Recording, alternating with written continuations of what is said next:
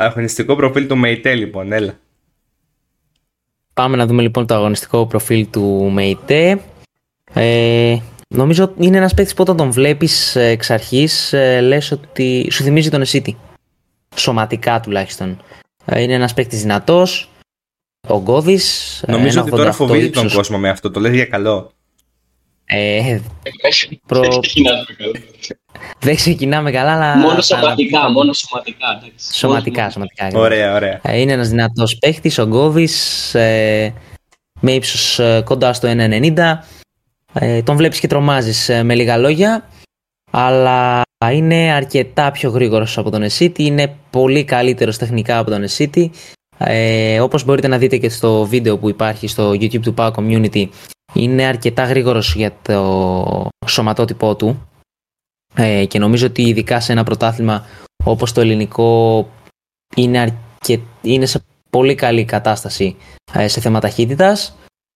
Ε, έχει πάρα πολύ καλή τεχνική κατάρτιση που δεν του φαίνεται αλλά και την τρίπλα του θα κάνει και θα πάει στο ένας με έναν ε, και γενικά είναι ένας παίχτης που του αρέσει να δεν, δεν πατάει τόσο πολύ περιοχή αλλά θα τον δεις συχνά έξω από την περιοχή σε πλάγιες θέσεις ε, ε, και στα αριστερά και στα δεξιά.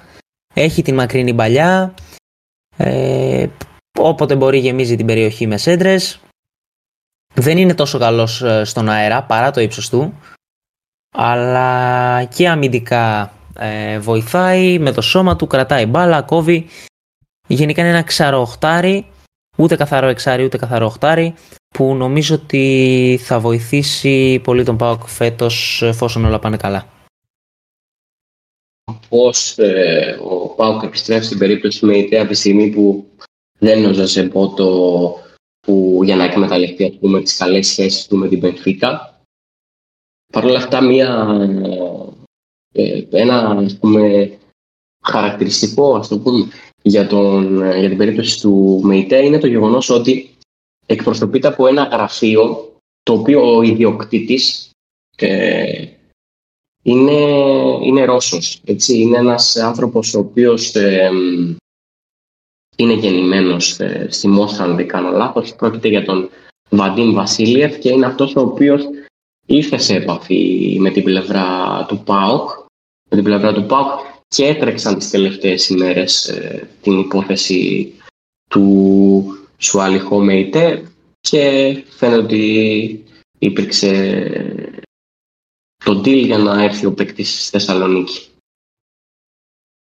Ο Τέος στα σχόλια γράφει ότι δεν έχει καλό σουτ. Ε, δεν έχει καλό σουτ, δεν είναι παίκτης με νούμερα, δεν είναι παίκτης που σκοράρει. Αλλά αυτό που πάει να κάνει ο Πάοκ και το ίδιο ισχύει και για τον Μαξίμοβιτς αν ερχόταν αντί του Μεϊτέ για παράδειγμα ε, ότι πάει να φτιάξει ένα δίδυμο που ο ένας καλύπτει τα χαρακτηριστικά του άλλου.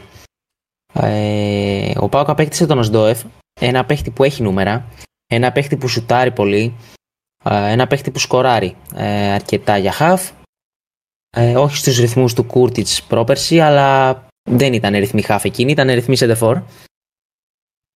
Ε, είναι, πώς θα το πω, ένας πιο κόφτης, πιο πολύ να φτιάξει παιχνίδι και να έχει το νου του στα αμυντικά καθήκοντα και ένας πιο επιθετικογενής παίκτης που ε, δοκιμάζει το πόδι του, που γεμίζει την περιοχή και γενικά νομίζω ότι θα είναι ένα καλό δίδυμο εάν καταφέρουν να ταιριάξουν ε, καλά οι παίκτες. Δηλαδή σε θέμα χαρακτηριστικών έχει λογική αυτό που κάνει ο Πάοκ. Όπως και παρόμοια χαρακτηριστικά έχει και ο Μαξίμοβιτς ε, καθαρό, πιο, πιο εξάρι από το Μεϊτέ νομίζω ο Μαξιμόβιτς. Έτσι, συμφωνώ που είναι πιο, πιο αμυντικογενής. Δηλαδή, ο Μεϊτέ ξεχωρίζει για την τεχνική του κατάρτιση, αυτό που πες και πριν, παρά το ύψος του και τη σωματοδομή του.